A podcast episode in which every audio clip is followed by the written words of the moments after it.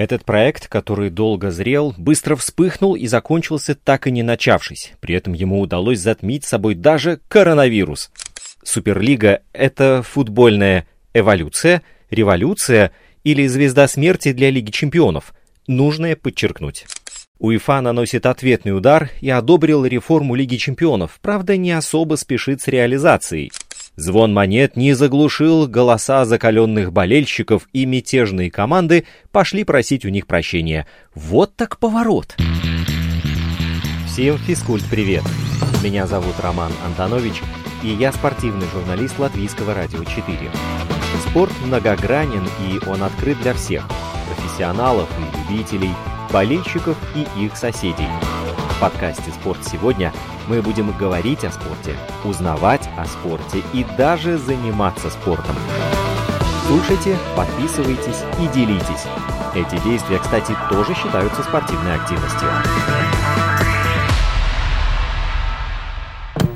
Друзья, наша сегодняшняя встреча будет специальная в том плане, что до сих пор, как мне кажется, в истории спорта такого еще не было, чтобы такой громкий, масштабный проект, который в себе сочетает и множество звездных имен, и, и огромные сундуки денег, э, вспыхнул и погас в одночасье. При этом, э, мне кажется, ему даже удалось затмить собой хэштег коронавирус. Вот так быстренько оставить без работы Жозе Мауриньо, разделить футбольное сообщество на два лагеря и после этого все, наступила тишина. Будем разбираться с Суперлигой, и у нас сегодня в гостях спортивный журналист Дмитрий Слотин. Дима, я рад тебя приветствовать. Добрый день, Роман. Дим, вообще вопрос такой возникает у многих людей, которые особенно не углублялись, или же им было достаточно того, что есть в плане э, футбольных матчей и вообще календаря, который э, представлен. Зачем нужна вообще была Суперлига? Ну, топ-клубы захотели объединиться и создать э, лигу на манер североамериканских лиг НХЛ и НБА, где могли бы участвовать только самые сильные команды, самые богатые. И, соответственно, лига, в которой бы участвовали гранды, плюс-минус определенного уровня, и в которой не было бы команд, ну, скажем так, за пределами вот этой вот воображаемой топ-16 или топ-12. Э, ну и плюс, конечно, финансовые, финансовые вопросы, потому что организатор, ну то есть сами организаторы, вот господа Аньели и Перес э, при участии американского банка JP Morgan обещали там, существенную финансовую прибыль всем участникам. Ну и то есть клубы, видимо, почуяли определенную финансовую выгоду и огромный телеконтракт, который тоже маячил на горизонте вместе с выплатами банка. Плюс там были большие кредиты, которые им давали, они могли помочь покрыть убытки от пандемии. Ну, то есть там целый спектр причин, как спортивных, так и финансовых, так и, может, не очень спортивных, конечно. Так или иначе, так или иначе, что-то подобное назревало давно и витало в воздухе уже лет 15, а вообще еще когда Сильвио Берлускони предложил э, реформировать э, Кубок чемпионов, где играло по одному чемпиону из всех стран в Лигу чемпионов, ну, прошло определенное время, тоже там, наверное, лет пять до осуществления идеи с групповым этапом, тогда Берлускони тоже грозился еще в 87 году сделал свою европейскую суперлигу. То есть уже даже тогда были разговоры про это. А, ну, лично мне, как зрителю, кажется, что нынешний формат Лиги чемпионов еще очень даже жизнеспособен и даже такого внутреннего ощущения, что нужна какая-то реформа, которая будет э, продвигать э, футбол на дальнейший виток эволюции, ну, нету такого ощущения, ну, как-то не просится ничего. Uh, вот твоя позиция, вот все за и против uh, Суперлиги, вот как, как бы она как конкурент Лиги Чемпионов или же а, это будет, или же это будет какое-то параллельное а, мероприятие, которое будет идти своим параллельным курсом. Как ты считаешь? сейчас уже, конечно, вряд ли что-то будет идти, хотя мы видим, что Барселона, Реал и Ювентус до сих пор из нее не вышли и еще сохраняют, может быть, надежду как-то ее переформатировать в ближайшие годы. Вот, но э, ну, в таком виде, конечно, это даже не был бы конкурент Лиги Чемпионов, в котором это задумывалось, потому что в Лиге Чемпионов бы остались там Бавария и Пари Сен-Жермен и Боруссия Дортмунд, ну там Лиль, кто-нибудь еще, Порту. И, конечно, в таком виде э, параллельно существовать э, было бы очень сложно, потому что Суперлига бы тогда бы забрала бы все сливки европейского футбола себе. Ну, а Лига Чемпионов бы, скажем так, ну, наверное, бы утратила свою определенную... Ну, что-то вроде того, да. И конечно, тут о каком-то... Ну, мы помним, э, мы помним истории, да, из хоккея, когда была лига, которая, кажется, называлась там ВХА, которая могла быть конкурентом э, НХЛ, но потом она исчезла. В баскетболе тоже было две лиги, НБА была э, с самого начала не единственной доминирующей, там была вторая, потом она развалилась. Вот, и здесь, ну, конечно, это революция такая своего рода, Потому что, ну, богатые клубы, они давно уже двигают эту идею. А, ну, вот по поводу Лиги Чемпионов, э, да, я знаю, что, ну, если так вот даже посмотреть на состав групп, мы видим там, например, Ювентус, э, Барселона, Ференцварыш и Динамо Киев. Ну, то есть, все, все понятно, в принципе, да. Дим, но смотри, и... да, да, да, вот давай поспорим вот здесь, э, потому что, ну, как бы всегда интересно а, посмотреть то, а, как э, пытается команда из второго-третьего эшелона, которая ну, не просто так попала в Лигу чемпионов, а, а завоевала туда путевку, и кто знает, может быть, она будет готова выстрелить. Тот же самый условный «Динамо Киев» хочет побороться с «Ювентусом». Это раз. Во-вторых, э, приезд э, итальянского гранда, например, в Киев, ну, это событие достаточно большого масштаба, и если мне не изменяет память, то ни разу вот приезд э, звездной команды куда-то на периферию э, не оставался без внимания болельщиков. Трибуны всегда были э, забиты под завязку. Игровая составляющая, понятно, что Динамо Киев будет на уровень ниже, чем Ювентус или Манчестер Юнайтед. Но с другой стороны, это футбол всегда отличался своей непредсказуемостью, и тот же самый условный Э, андердог может себя проявить, да, команда, которая номинально считается аутсайдером, э, вдруг возьмет да выстрелит, э, и тем самым перепутает карты абсолютно всем соперникам по группе. Но мне кажется, в этом прелесть Лиги Чемпионов заключается, и сбрасывать со счетов команды, которые не имеют таких больших спонсоров, больших денежных инвестиций, ну, как-то нечестно.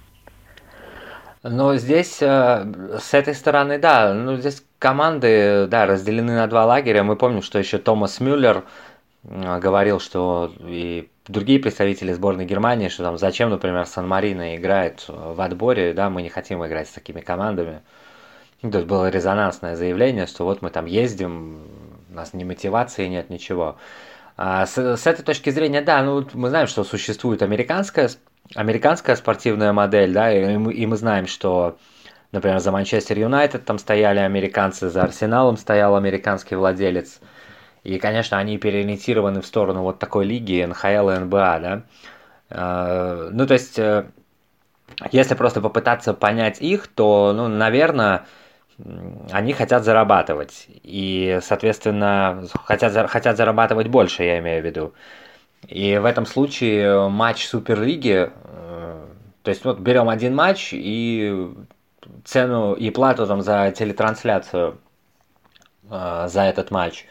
И, конечно, матч э, там, тому же, не знаю, Манчестер Юнайтед э, или Ювентусу, 4 матча там с Барселоной, Реалом, э, Арсеналом и Манчестер Сити принесут там примерно в, там, ну, ну, по самым скромным подсчетам, там в 5 раз больше, чем матчи с Францварышем, и Динамо Киев, например, если брать это. Потому что, ну вот, э, представим, что нет НХЛ, да, и Монреаль играет у нас там в чемпионате Канады или там, или в каком-то в лиге провинции Онтарио или в лиге провинции Квебек или вот что-то такое. То есть там тоже наверняка найдутся команды, которые, ну, может быть, в одном из тысячи матчей смогут преподнести какую-то сенсацию, потому что андердоги андердогами, но по статистике, так если вспомнить, кто у нас из прям андердогов, ну вот Порто у нас выигрывал, да, и а больше вспомнить и некого, по большому счету. Ну, если мы берем трофеи. А если берем отдельные матчи, ну, так как показывает мой опыт, ну, какие-то там неожиданный результат, ну, на групповом этапе еще может быть, но в плей-офф, не знаю, ну, один матч из ста может быть, вот что-то такое произойдет. Ну, соответственно, э, как бы УЕФА-то это тоже понимает, и поэтому сезона 24-25 вместо группового этапа будет там единая лига с 36 клубами, но тоже там будут так называемые андердоги, безусловно, присутствовать. Но, конечно, ну, на, на мой взгляд, здесь нужно что-то менять, потому что, э, ну, лично мне не интересно смотреть Лигу Чемпионов там до 1-8 финала, потому что, ну, столько проходных матчей, Э, на самом деле. И они ни на что не влияют, и плюс-минус сразу представляешь, кто выйдет из группы, и ну, какие-то сенсации действительно происходят.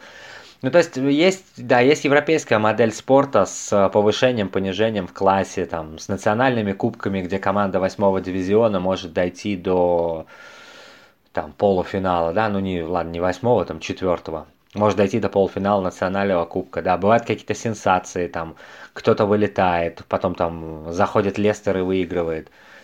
То есть эта модель, она очень консервативна, и она отличается ну, практически на 100% от североамериканской модели, где вот лига, никто не вылетает, все играют, там огромные телеконтракты, например, там совершенно безумные в НБА, а еще больше сейчас э, в бейсболе контракт совершенно сумасшедший. Да, ну смотри, а, тут же ну, мы проводим аналогии с НБА и НХЛ, это очень хороший пример, но если мы посмотрим на список участников а, в, том же самом, в той же самой национальной хоккейной лиге, сколько там играет команд, и они ну, плюс-минус э, одного уровня. Там такой большой разницы, как между Манчестер Сити и Шинником, нету, да.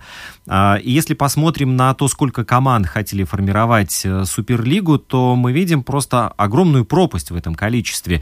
И если смотреть матчи НХЛ, то э, в календаре там ну, не будет у тебя 10-15 Эль Классику. И, как мне кажется, помнишь, был даже один сезон, когда мадридский Реал с Барселоной встречались в Лиге Чемпионов, играли на выезде и дома, потом они встречались в Кубке Испании, потом еще был э, матч самого чемпионата Испании, и вот это присыщение классику, оно даже не вызывало желания взять пульт и включить телевизор и посмотреть еще одну игру противостояния Месси и Криштиану Роналду, насколько бы звездными они ни были. Вот пресыщение, мне кажется, здесь главная беда вот Суперлиги с таким-то количеством участников. Да, в этом ключевая разница заключается между европейской спортивной моделью и североамериканской. А североамериканская спортивная модель – это элитные матчи каждый день. А европейская спортивная модель – это элитные матчи раз в год, условно говоря. Ну или несколько раз в год, там в четвертьфинале, в полуфинале и в финале. И когда действительно там вот топ-команды, ну, практически все выходят в одну восьмую финала, проходят ее из четвертьфинала, уже начинается что-то интересное. И потом, конечно, полуфинал и финал.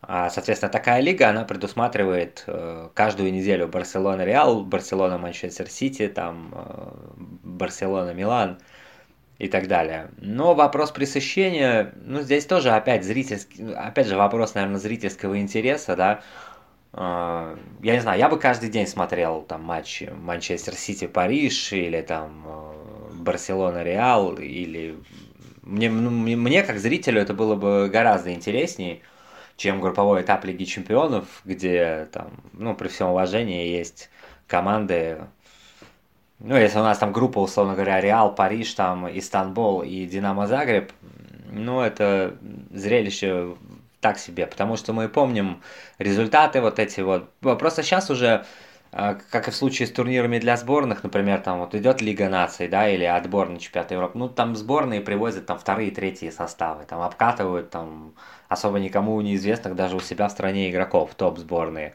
То же самое Лига Чемпионов. Ну, там первые три тура играет основной состав у грандов, там последние три, ну, уже какой попало. То есть это и вторые составы, и то, что путевки в плей-офф после четвертого тура распределяются. И матчи со, с результатами 5-0, 6-0, 7-0, если мы посмотрим за последние 10 лет, таких было очень много. И, в принципе, после второго, третьего тура уже все решено. И тут болельщик выбирает. Конечно, болельщик этого андердога будет смотреть все свои матчи, матчи всей своей команды.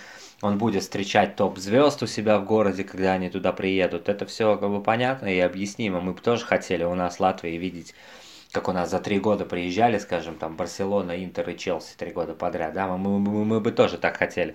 То есть их можно понять. Но там, например, многим болельщикам, ну, просто, наверное, неинтересно, не особо интересно смотреть э, матчи, где, в принципе, ну, исход которых предопределен. А, предопределен на 80%, там будем говорить. А в, в Суперлиге, ну, понятно, такого бы, наверное, не было. Там и ну, может быть, там Арсенал и Милан были бы какими-то номинальными аутсайдерами. Вот, но так видится. И, соответственно, да, есть болельщики, которые хотят смотреть элитный, элитный спорт, элитный футбол, там, элитные топ-клубы каждый день, да. Ну и есть, да, болельщики, которых устраивает вот Лига Чемпионов, где, ну, в каждой группе там по 4, там, 6 матчей интересных будет, и 4 и 6 не очень.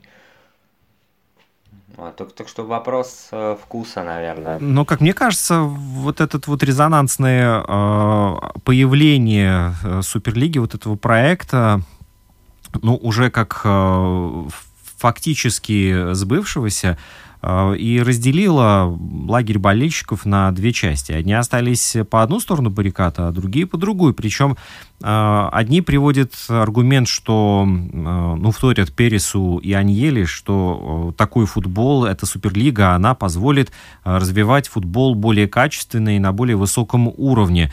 Мол, большие деньги, которые будут у больших команд, потом при покупке игроков из условной Асасуны или Хитафи позволят развиваться клубам второго дивизиона.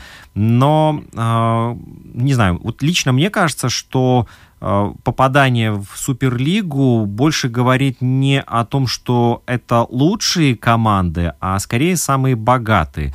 Э, возьмем пример. Манчестер Сити. Сколько, сколько миллионов, сколько сотен миллионов денег вливал, вливались э, в состав клуба, прежде чем команда добралась, вот наконец-то она находится в полуфинале Лиги Чемпионов да, а до сих пор, как мне казалось, это просто деньги на ветер. Ну, результаты такие были, да. То же самое Пари Сен-Жермен. Сколько денег э, вкладывалось в эту команду, прежде чем она, наконец-то, считается, и, и видно, что это один из реальных фаворитов на э, титул. Ну да, мы знаем, что как бы са- самые лучшие и самые богатые, но это, наверное, в футболе там почти всегда синонимы. Ну, что мы, мы, мы помним, да, это Манчестер Сити, мы помним Париж, э, что, что было с этими командами, что стало. Э, конечно, команды отбирались эти по, по финансовому принципу, прежде всего, да, кто потянет, грубо говоря, у кого есть определенный исторический бэкграунд какой-то, у кого есть там теперешняя популярность. Мы помним, как Аньели говорил про Таланту, что, мол, при всем уважении команда провела один сезон, и теперь и играет в Лиге Чемпионов. Там провела один хороший сезон, ну там два. А Великая Рома, типа, не участвует и терпит убытки. Хотя у нее имя. И Милан тоже, допустим, не участвует. Ну, то есть это смесь, да, и финансовых возможностей клуба, и бренда. Поэтому, конечно, о какой-то... Ну, лига есть лига, да, какой-то спорт, мы видим там, например, КХЛ, да, мы видим НХЛ, то есть мы видим НБА, да, если в каком-то городе есть э, владелец, который готов потратить соответствующую сумму, команда есть. Если этого владельца нету, команды нет, или она играет там в АХЛ или в ВХЛ, ну, применительно к хоккею, да, то есть там вот, например, там Югра и Новокузнецкий Металлург, которые вот у них финансы там не позволи, инфраструктура, может, не позволяет участвовать там, или Лада не позволяет участвовать в КХЛ, они играют в ВХЛ. ну, пример такой очень, скажем так, широкий, но да, ну, если сформулировать, то, конечно, здесь не, не спортивный принцип, а принцип, наверное, финансовый и принцип вот исторического бэкграунда и значимости какой-то на исторической карте, там, э, достижения клуба. Ну, а по поводу, там, э, покупать игроков у Хетафе, ну, это очень, конечно, абстрактные, размытые такие суждения господина Переса, там, что вот мы будем у кого-то покупать игроков, там, оплатить им деньги. Ну, так, а, по-моему, и сейчас же покупают игроков и за 80 миллионов, и за 90, и за 100. Рынок уже вздулся там до невозможности. И, и у Хетафа покупают, и у Шинника, и у, там, у Бобруйска, у кого хочешь покупают. Ну, поэтому какие-то здесь... Э, не, ну просто здесь вот, вот эти вот аргументы, аргументы учредителей Суперлиги, э, любые нефинансовые аргументы, они звучат несколько лукаво, на мой взгляд. Вот про, про развитие футбола, там другого, про ну, Хитафа и Хитафа, если будет какой-то игрок талантливый, его все равно так или иначе кто-нибудь купит там за 50 миллионов, Суперлига или без. Поэтому какое здесь развитие, я не знаю. Ну, то есть, ну, как бы надо было заявить, э, ну, то есть справедливо было бы сказать честно, вот мы богатые, мы хотим свою лигу, мы не хотим играть с вами, извините, европейская спортивная модель устарела, мы хотим попробовать американскую, вот здесь все про деньги и только про деньги и про элитное соперничество, извините. И вот если вы подкопите денег, там, подкопите титулов, милости прошу к нам, а пока мы с вами играть не хотим. Вот надо было так сказать. А, наверное, не, не выдумывать пассажи про развитие футбола. Вы слушаете подкаст «Спорт сегодня». Наш инстаграм at lr4sport открыт для обратной связи круглосуточно.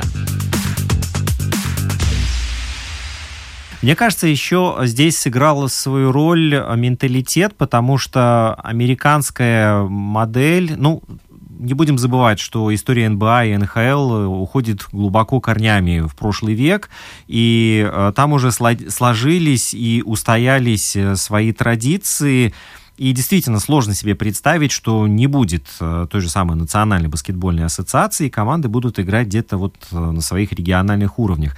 Но при этом представить себе, что такая модель э, будет на европейском континенте, вот именно в футболе, и она будет работать как-то себе очень... Ну, я себе с трудом представляю. Я прочитал интересное, э, интересное мнение о том, что люди, которые против э, Суперлиги, они просто-напросто боятся каких-то перемен. Ну, отчасти это так, потому что я начал визуализировать, как будет выглядеть календарь и э, как будет выглядеть та же самая Лига Чемпионов без мадридского Реала и, и без э, Ювентуса. А, при этом не будем забывать, что матчи национальных сборных, которые проходят под эгидой УЕФА, а, вот при контрах между двумя организациями тоже э, поставили бы э, шлагбаум для игроков, которые выступают в Суперлиге, и здесь тоже мы бы не увидели звезд на уровне национальных сборных. И все это э, вызывает нек- некоторые опасения, что футбол в данном случае может очень даже сильно потерять. В каком-то, да, наверное, в каком-то смысле да, потому что действительно разительные перемены, и сложно представить вообще сложно представить э, эти перемены, скажем, э, осуществившимися. Это будет совершенно новый ландшафт европейского и мирового футбола. Э, был бы точнее, мог бы быть в котором все было бы по-другому. Поэтому консервативно настроенным людям, которые вот говорят, как Алекс Фергюсон, что вот там мы строили европейскую спортивную модель, там порядка 70 лет. Я из маленького шотландского городка, я с Абердином выиграл Кубок Кубков, там, а как, как бы еще вот Абердин бы смог бы. Ну да, тут тоже господин Фергюсон, конечно, несколько лукает, потому что он из Абердина очень быстренько ушел в Манчестер Юнайтед, и 100 людей из 100 знают его как тренера Манчестер Юнайтед, который играл на элитном уровне, а не как тренера маленького Абердина, который там Реал обыграл в Кубке Кубков.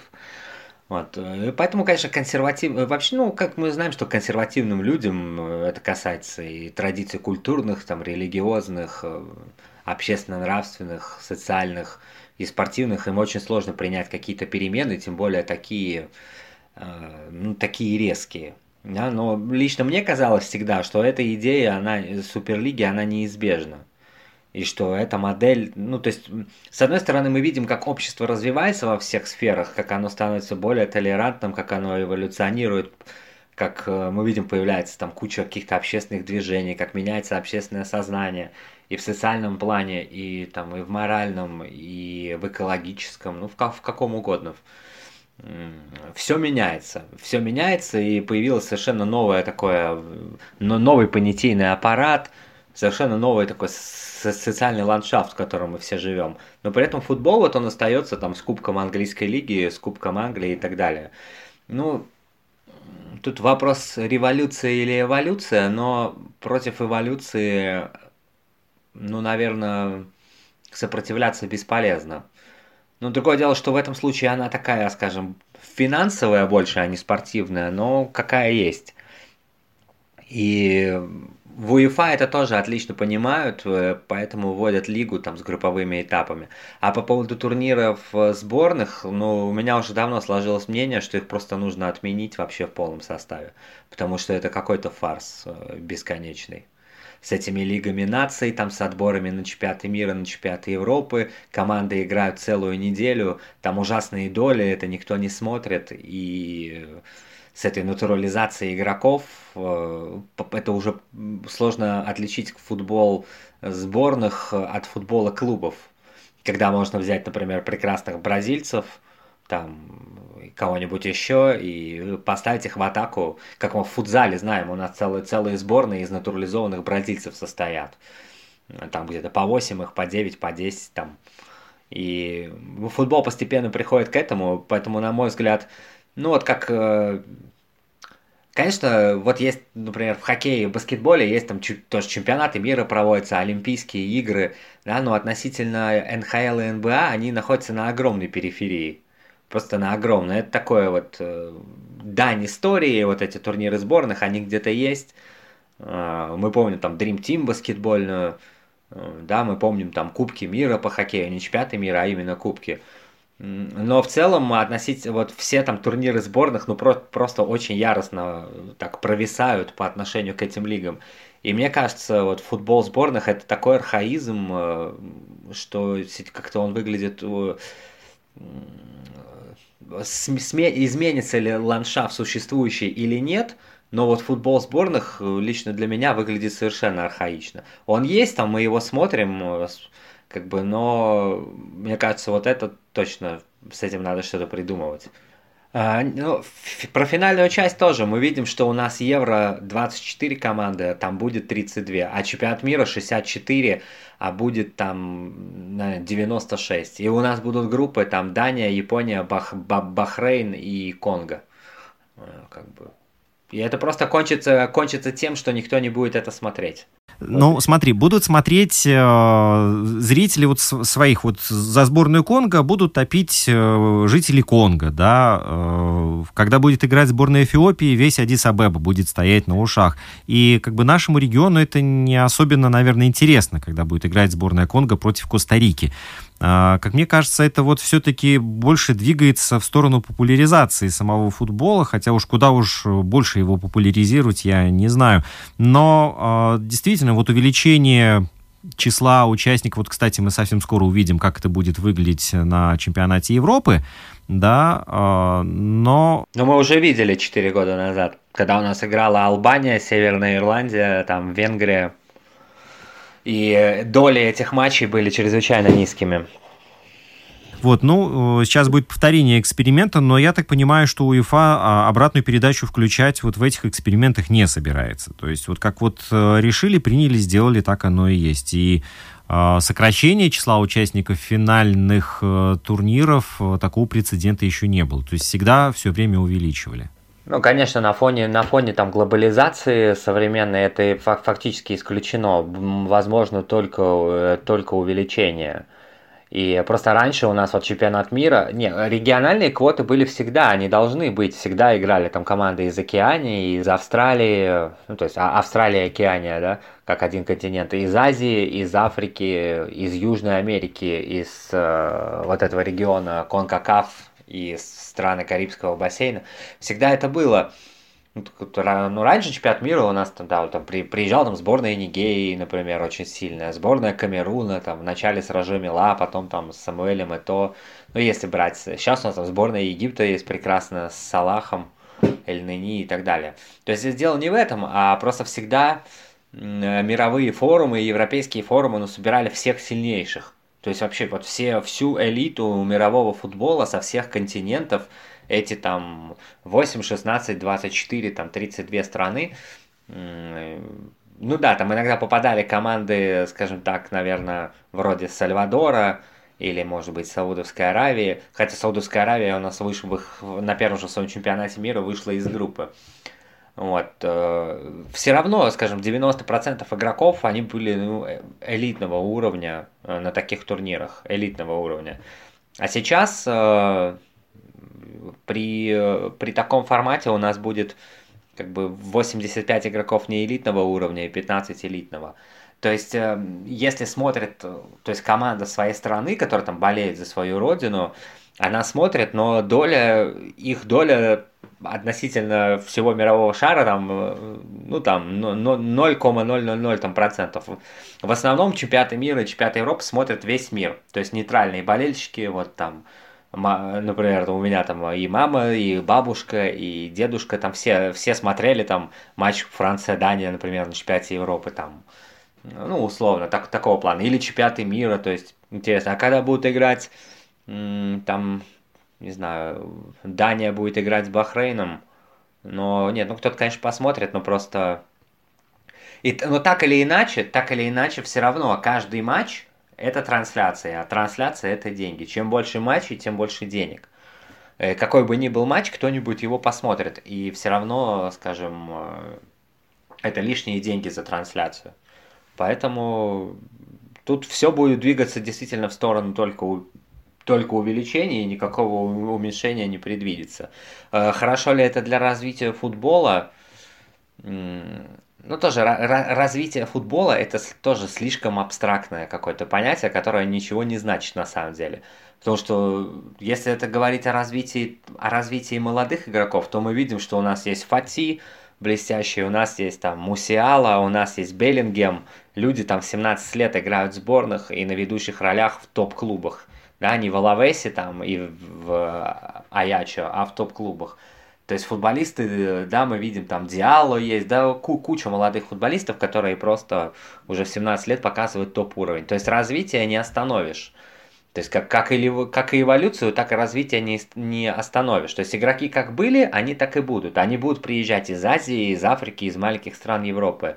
А, а, а если говорить о, по, по, популяризации игры, если говорить о популяризации игры и о популяризации футбола, то есть развитие и популяризация это разные вещи, то для популяризации футбола это очень плохо и скажется только негативно. То есть к футболу Аньели сказал такую вещь, которой стоит прислушаться. И, кстати, ее же говорили люди из НБА, что молодежь не смотрит футбол, она играет в него на приставке. Э, и то же самое не смотрит НБА молодежь, она играет на приставке в, него, в, в компьютерный баскетбол. Это очень серьезный момент. И, и, соответственно, вот эти вот перемены, они только интерес к футболу будут убивать. А развитие это никуда не денется. Как будут молодые звезды, так и есть. Но сейчас я вот знаю, что действительно молодым людям им, ну, фактически это не очень интересно. Как вот нашему поколению, им сейчас это не очень интересно. У них столько всего, и футбол как бы в своем нынешнем виде не выдерживает конкуренции. И как раз вот тут бы молодые люди могли бы, смогли бы подключиться, видя элитные матчи каждый день. А когда они смотрят там, захотят посмотреть футбол, видят там, что у нас сегодня так, Швейцария, Литва, там Мальта, Андора, да, и там кто у нас еще там, Север, Северная Ирландия, Франция. Ну, как-то не, не, не буду я смотреть. И то же самое, и то же самое с Еврокубками. Мы видим, какие группы у нас в Лиге Европы, да, где у нас там Базель, Гимаранш, Янг Бойс и Сарбсбург. какой-нибудь, или Эсберг, или Хальмстад, и Сент-Этьен. Но будет ли это кто-то смотреть, кроме болельщиков этих клубов, я очень сомневаюсь. А, но при этом я, когда имел в виду развитие, а, вот развитие хорошо видно наглядно на примере Исландии то же самое, да, как там а, подскочил футбол за последние 20 лет но при этом э, в других странах, в той же самой, например, э, Литве, э, футбол как таковой особо не движется и не эволюционирует вот такими исландскими темпами. Да, так что здесь вопрос о развитии тоже ну, остается даже не то, что открытым, он остается вообще не раскрытым. Но давай вернемся еще к Суперлиге.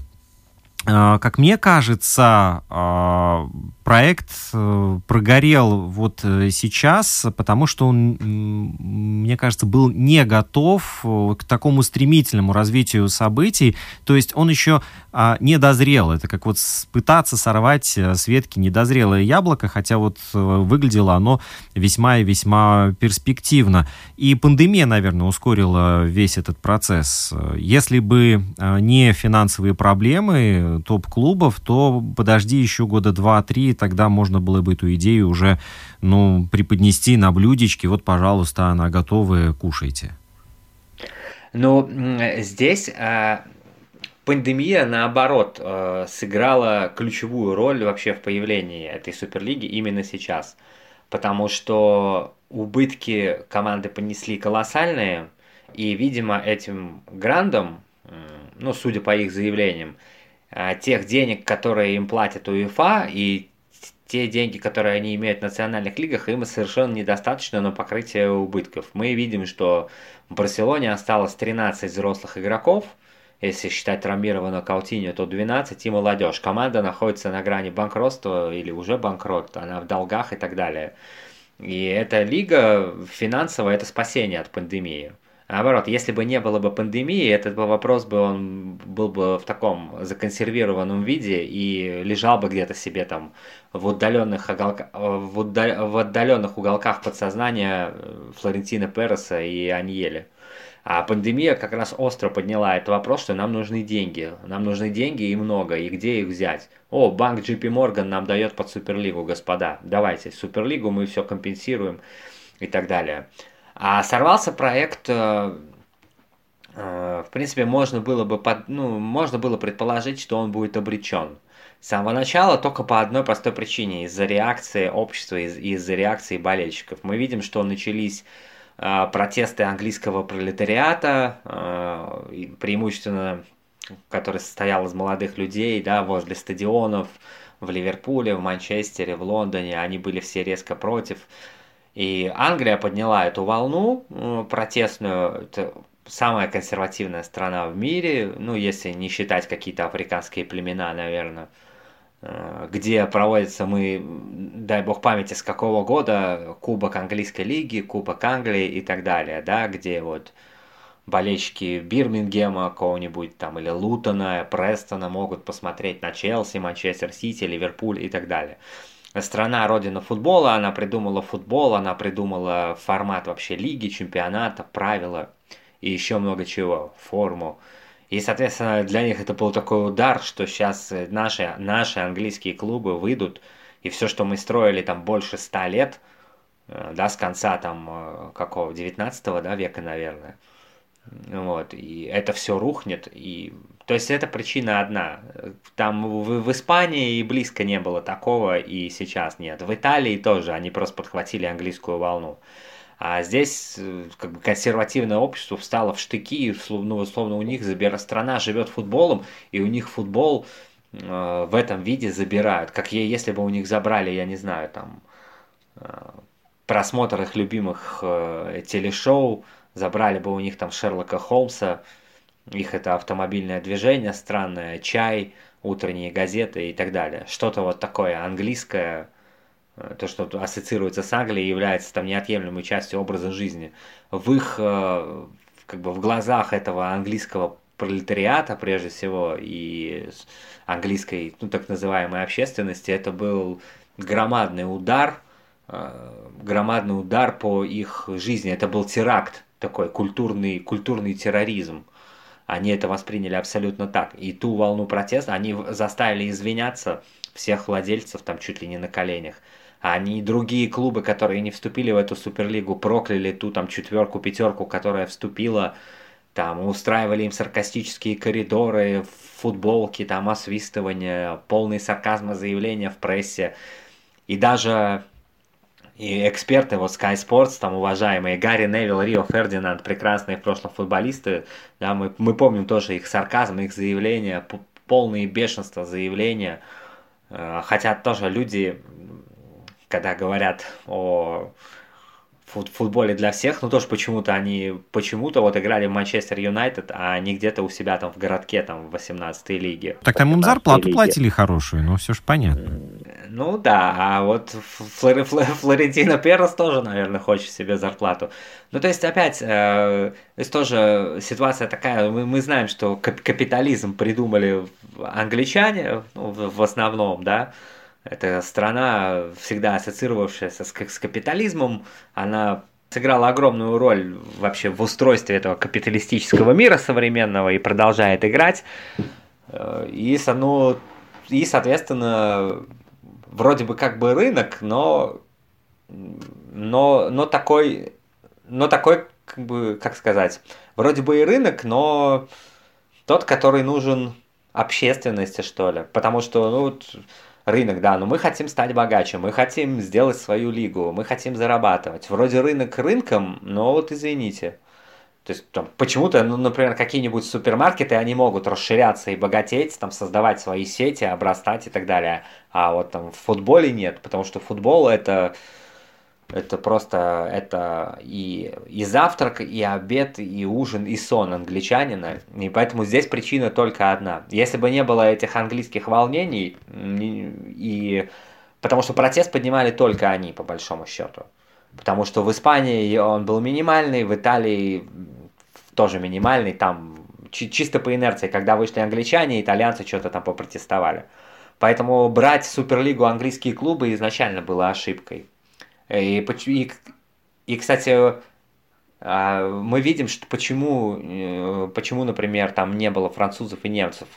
Потому что это старая Европа, ее туда приглашать было, там, ну, по большому счету, бессмысленно. Мы знаем, что в УЕФА три официальных языка – английский, французский и немецкий. Да, и предлагать этим странам ну, вот если встать на сторону организаторов, предлагать этим странам участие, это было с самого начала шаг, с самого начала выглядело шагом очень неумным. И поэтому немцы и французы там без всяких драм сразу сказали нет, а англичане с американскими владельцами и с арабскими в основном, да, с арабскими и с американскими согласились. И реакцию это можно было предугадать, и мы видели, какой был социальный взрыв в Англии.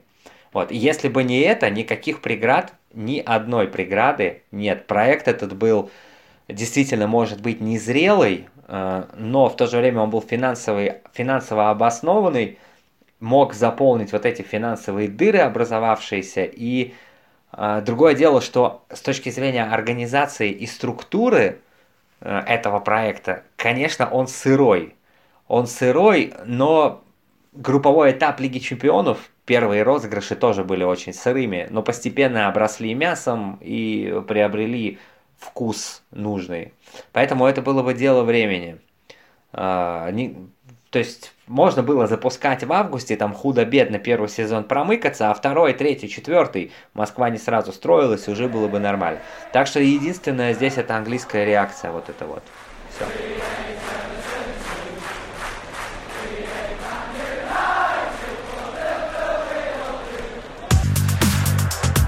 Вы слушаете подкаст «Спорт сегодня». Наш инстаграм at lr4sport открыт для обратной связи круглосуточно. Американский банк JP Morgan. Я почему-то не видел э, других финансовых учреждений, которые были бы готовы вложить столь большую сумму в развитие проекта. А, но, значит, они преследовали какую-то свою цель. Я имею в виду именно заокеанских э, финансистов.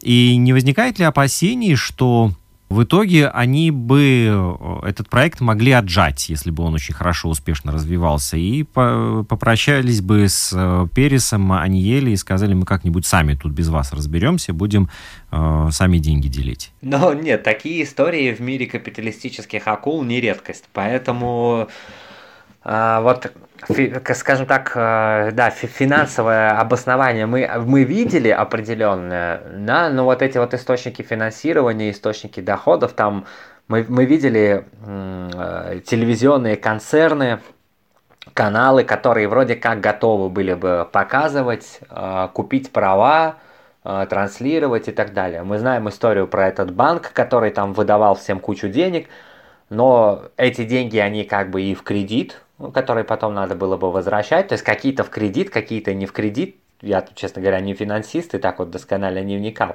Но это все именно финансовая сторона, это, наверное, самое уязвимое место было, потому что действительно возможны и такие расклады, которые ты описал, и разнообразные другие, и, и сугубо финансовый крах там на середине сезона. Мы знаем, в какое время мы живем, совершенно нестабильное. И что бы случилось с этим проектом финансово, э, я думаю, что спортивно он был бы очень успешным, да, но поскольку спортивный блок идет в прямой, в прямой связи с финансовым, э, одно без другого не может существовать, поэтому возможно было бы все. Возможно было бы, ну, просто при, меня бы не удивила приостановка в середине сезона по каким-то финансовым причинам. Или да, или действительно банк бы захотел бы забрать турнир себе, а господа там Перес и Аньели – ну, конечно, наверное, они были бы юридически как-то защищены от этого, но, в общем, это, да, это такая финансовая муть, которая выглядела ну, несколько сомнительно и вызывало опасения, вот эта финансовая составляющая. А вот что касается футболиста, вот смотри, идет, например, хорошо играет мадридский Реал, который отлучен от Лиги Чемпионов и прочих э, э, матчей, которые связаны с УЕФА, играют они в Суперлиге. И тут Суперлига терпит крах, и футболисты, ладно, Перес, он-то остается при своих, а что делать тому же самому Серхио Рамосу? Он а, в списке, в черном списке. Вот что таким игрокам делать в такой случае, в такой ситуации?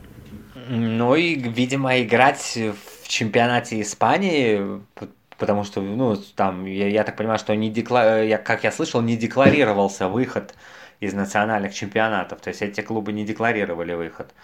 И играть в национальных турнирах и в сборной, если туда пустят. Потому что мне кажется, что УЕФА бы, конечно, не пустила бы, а ФИФА бы пустила. Э, на, свои турниры. Поэтому, ну а потом, э, потом, наверное, как-то просить прощения у ЕФА и возвращаться в следующем сезоне туда. Как-то так. Ну, будем реалистами, наверное, что-то такое было бы. Ну вот как сейчас все попросили прощения, и извините, был неправ. И Сейчас все-таки э, есть такой проект, да, что э, для участников этого, этой суперлиги э, просто так все даром не пройдет, и какие-то будут санкции озвучены командам там первой, второй, третьей, условно, корзины разные будут свои, свои санкции да, применены, но тем не менее, допустим, основателям, вот тот же самый Реал, Барселона и Ювентус, э, к ним строже отнесутся, а тот же самый э, Милан или Атлетику, у них э, последствия будут совершенно другие. Ну, вот такая, такая уже перед нашей записью появилась информация. Да, ну наверняка что-то такое произойдет. Мы видим, что на национальном уровне вот эти команды английские, которые заявляли в Суперлигу, их представители исключены из всяких там комитетов э, в футбольной ассоциации Англии. И, конечно, наверняка будут определенные санкции, потому что мы, мы видим, что Реал, э, Ювентус и... Нет, вот Реал и Барселона еще точно не вышли, а Ювентус как бы так заморозил и Суперлигу, и свое участие.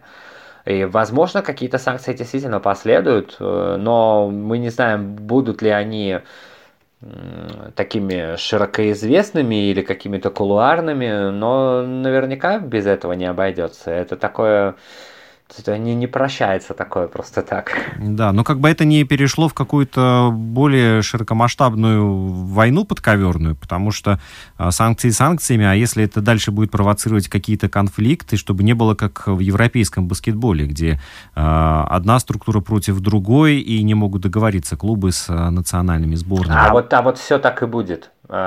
Все так и будет, и э, поскольку рынок европейского футбола так э, в раз примерно 100 больше рынка европейского баскетбола, то этот конфликт будет 100 раз сильнее, и от него никуда не уйти.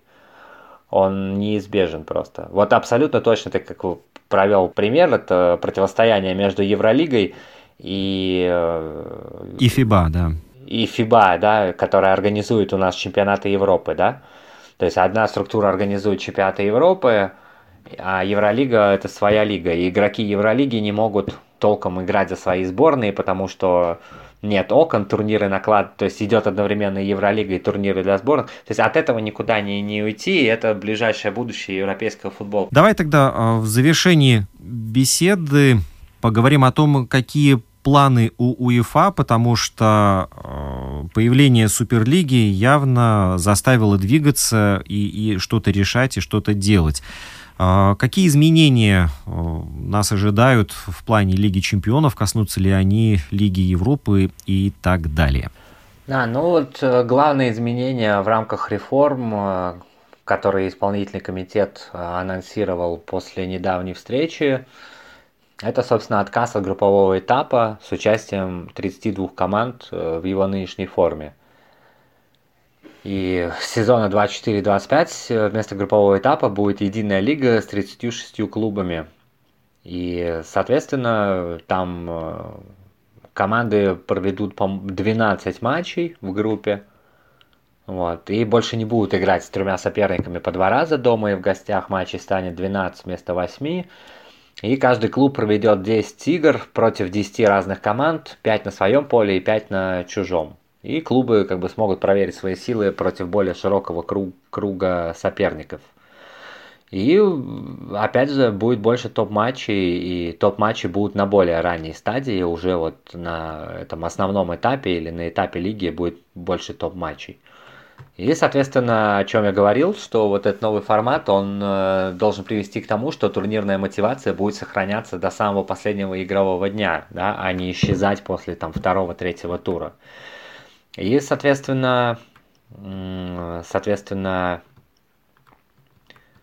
а, у нас еще будет Лига конференций со следующего сезона. Это третий, а, третий Еврокубок.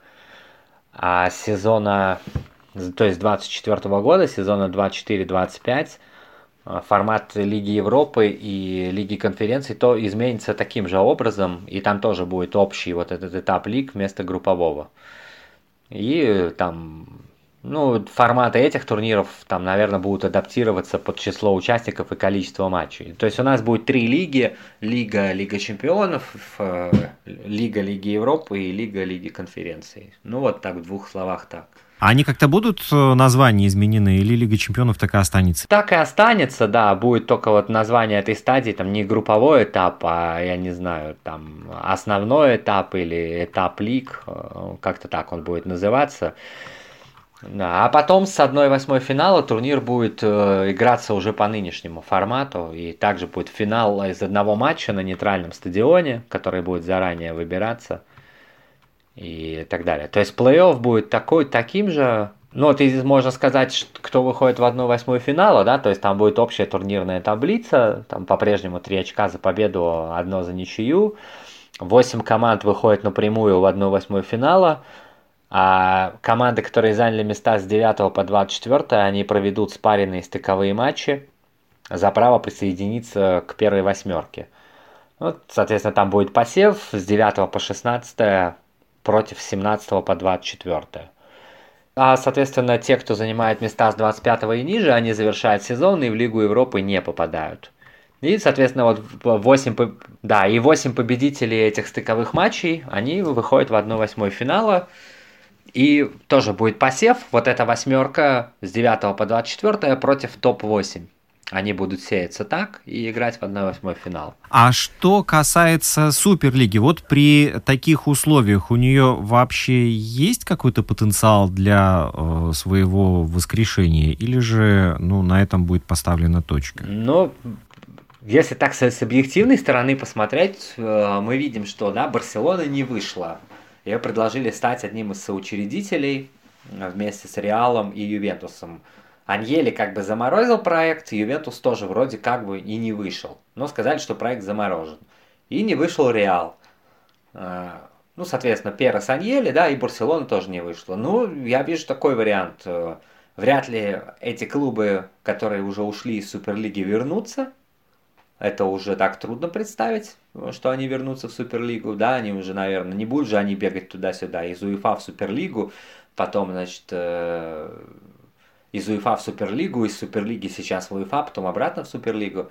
Единственный вариант для этих трех грандов, если они не хотят играть Лиги Чемпионов, это искать любые клубы, там, например, 9 других клубов, хоть Ланс, хоть там АСР, я не знаю кого, и делать какую-то лигу свою, э, которая, конечно, будет во всем там и по составу участников. То есть она будет иметь трех грандов и какие-то вот клубы за пределами, наверное, даже топ-30. Но, как мне кажется, это ну, совершенно какие-то э, лишние телодвижения. Ну, этот, этот вариант я просто я вижу единственный, но он очень утопичный и не, совершенно нереальный. Просто другого ничего я даже представить не могу.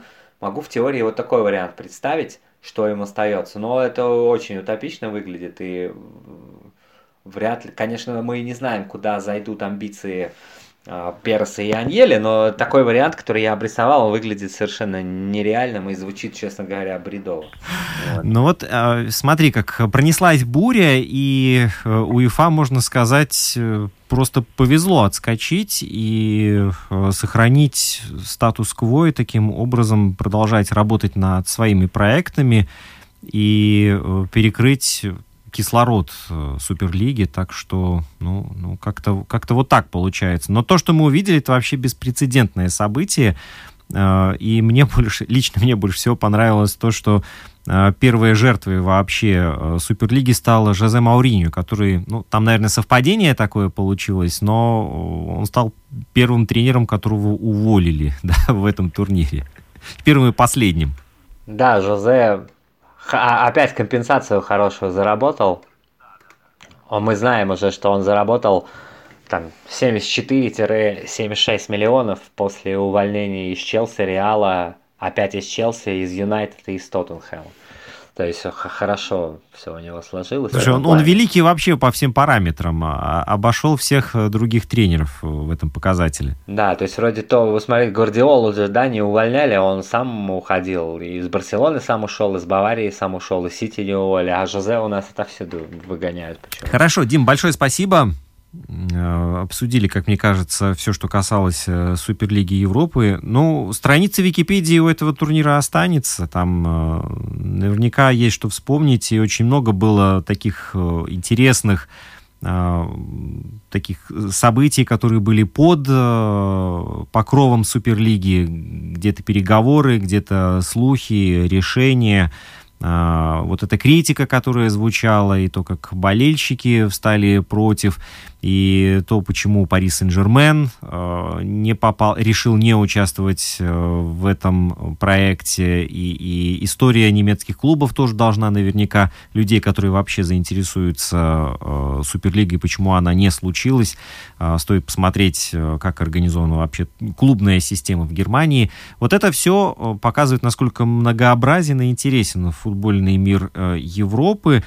Ну и э, на самом деле тот проект, который готовит УЕФА и который ты обрисовал, единственный минус то, что это будет в 2024-2025 году. То есть еще придется достаточно долгое время ждать. Могли бы они и поторопиться с этим делом? Ну, да, да, может, может, может быть и так. Э, может быть и так. Но, с другой стороны, все равно формат так или иначе там меняется, да, мы помним, что несколько лет назад появилась, изменилась структура квалификации э, Лиги чемпионов и Лиги Европы, появился путь чемпионов стран, путь представителей лиг там, и так далее. Сложная система, два пути.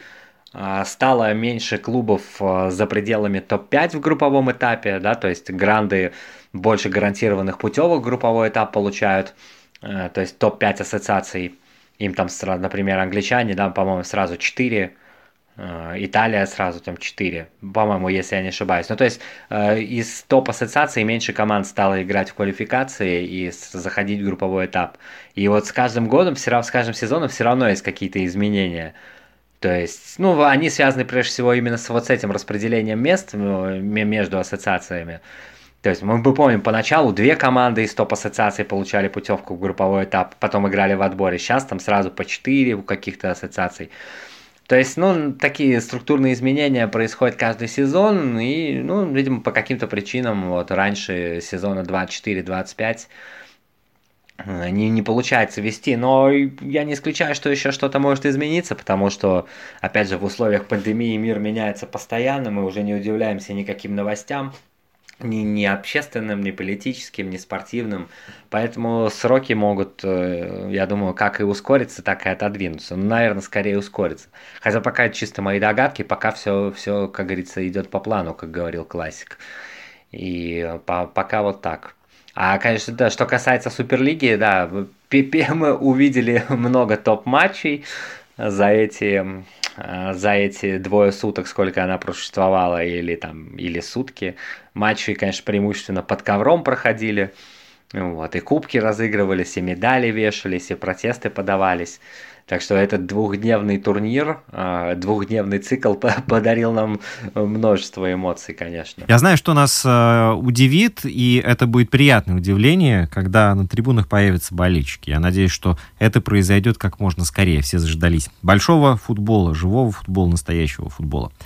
Э, Дмитрий Слотин, спортивный журналист, был, э, в, нашем, был в нашей программе, в нашем подкасте. Дим, большое спасибо. Спасибо, Рома.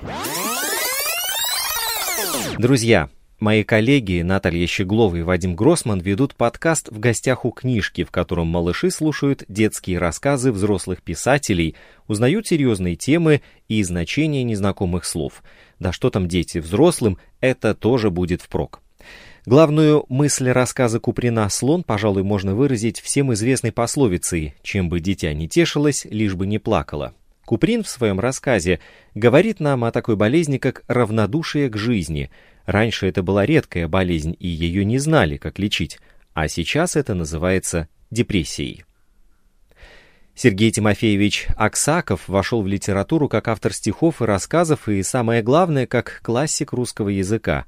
Услышанный в детстве рассказ о девушке с добрым сердцем, которая помогла чудовищу снова стать человеком, не давал покоя будущему писателю – Став взрослым, он выпустил историю ключницы Пелагеи в своей обработке в виде отдельной сказки. И теперь это произведение любят и помнят несколько поколений взрослых и детей благодаря доброй и яркой сказке «Аленький цветочек». Был в жизни взрослого писателя Катаева такой период, примерно 10 лет, когда он писал сказки для детей. В них говорится о любви, дружбе, вере в волшебство, чудесах, отношениях между детьми и людьми, встречающимися на их пути, которые помогают им взрослеть и узнавать что-то новое. Валентин Катаев, автор сказок «Цветик-семицветик» и «Дудочка и кувшинчик».